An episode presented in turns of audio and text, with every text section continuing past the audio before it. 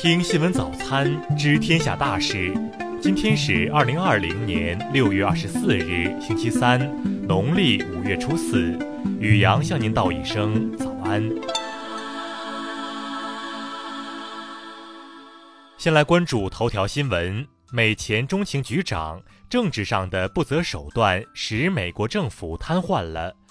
据美联社报道，美国前中情局长、国防部长罗伯特·盖茨当地时间二十二日说，政治上的极化和不择手段使得美国政府瘫痪了，这使得美国的对手们在国际舞台上不断高歌猛进。报道称，盖茨在佛罗里达州的棕榈滩论坛俱乐部发表网络演讲。他说：“自建国以来，党派政治一直是美国政治的一部分，但只有到现在，它使得美国政府都无法处理像新冠肺炎疫情这样的重大问题。”他说：“只要有可能威胁到自己的连任，国会议员们不敢有任何立场或做出任何妥协。”盖茨说：“因为我们在华盛顿瘫痪了，我们无法成功应对美国面临的任何重大挑战，无论它是教育、移民还是基础设施。让我们的政客跨越党派政治太难了，这不是一个民主党或是共和党的问题。”再来关注国内新闻，《人民日报》消息，昨日中央官员在香港主持召开多场座谈会，向香港各界人士继续广泛收集港区国安法的意见及建议。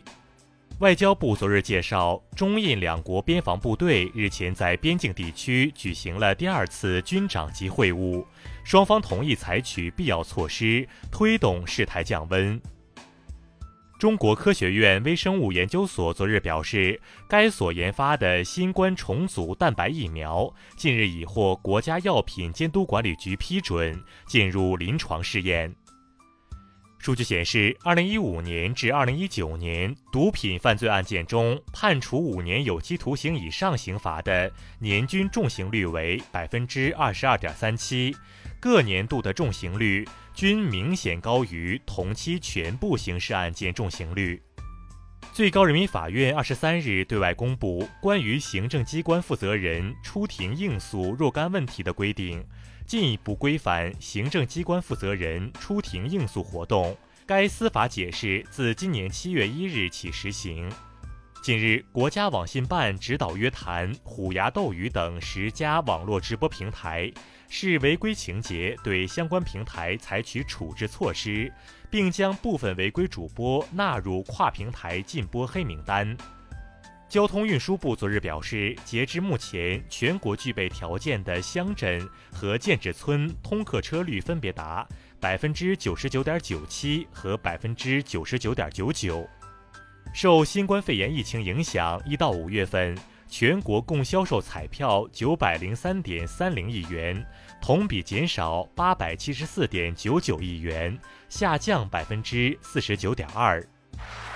再来关注国际新闻，美国政府二十二日宣布，自二十四日起至年底，限制四类非移民工作签证持有者以及配偶入境。白宫认为，此举将帮助因疫情失业的美国公民优先找到工作。美国民主党总统参选人拜登的竞选团队二十二日表示，同意参加将于秋季举行的三场总统大选辩论，但拒绝了对方增加辩论场次的要求。欧洲央行理事会成员德国央行行长魏德曼二十二日强调，欧洲央行为应对新冠疫情实施的紧急购债计划本质上是暂时的。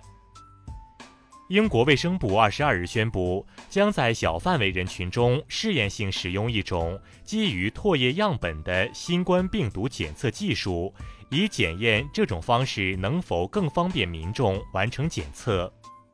据外媒报道，在经历了三个月的远程学习和六周的部分复课后，法国小学生和初中生于当地时间二十二日开始全面复课。沙特阿拉伯外交部二十二日发表声明说，沙特今年将允许人数非常有限的穆斯林前往伊斯兰教圣地麦加朝觐。日前，最新一期的全球超级计算机榜单发布，日本理化学研究所的最新超级计算机富岳在运算速度等四个单元夺得世界第一。韩国统一部二十三日重申，散布反朝传单加剧韩朝紧张关系，将严惩涉事团体和个人。再来关注社会民生新闻，国家卫健委专家昨日表示。目前，全世界还没有发现食品传播病毒的报道。大量科学数据证明，食品不会感染病毒，但可能被污染。北京市疫情防控小组昨日就是否对每个市民进行核酸检测一问表示，将根据疫情发展态势，结合专家意见，做出科学判断。武汉市卫健委消息，十三日至二十二日十天。武汉市区疾控中心共抽检七百六十六家超市和市场两万五千二百三十三份环境样本，新冠病毒核酸检测结果均为阴性。山东理工大学近日表示，对被冒名顶替上大学当事人陈春秀希望重新到高校就读的意愿高度重视，将积极协调，努力帮助其实现愿望。昆明铁路公安局二十三日披露，通过连续二百七十余天奋战，昆明铁警摧毁了一个特大贩毒团伙，共抓获犯罪嫌疑人六十三人，缴获各类毒品八十六点四八公斤。再来关注文化体育新闻，CBA 复赛第二轮继续进行，广东队一百一十九比七十一狂胜江苏队。北京队九十比九十三爆冷负于同曦队。据外媒二十三日报道，塞尔维亚男子网球名将德约科维奇表示，自己的新冠病毒检测呈阳性。考古学家二十二日表示，在英国英格兰西南部的巨石阵附近，发现了拥有至少四千五百年历史的大型竖井圈遗址。这可能是英国最大的史前构造物之一。美国宇航局日前称，美国大气分析器在测量俄罗斯舱时发生故障，搜索国际空间站空气有毒物本来源的工作以失败告终。以上就是今天新闻早餐的全部内容。如果您觉得节目不错，请点击再看按钮。咱们明天不见不散。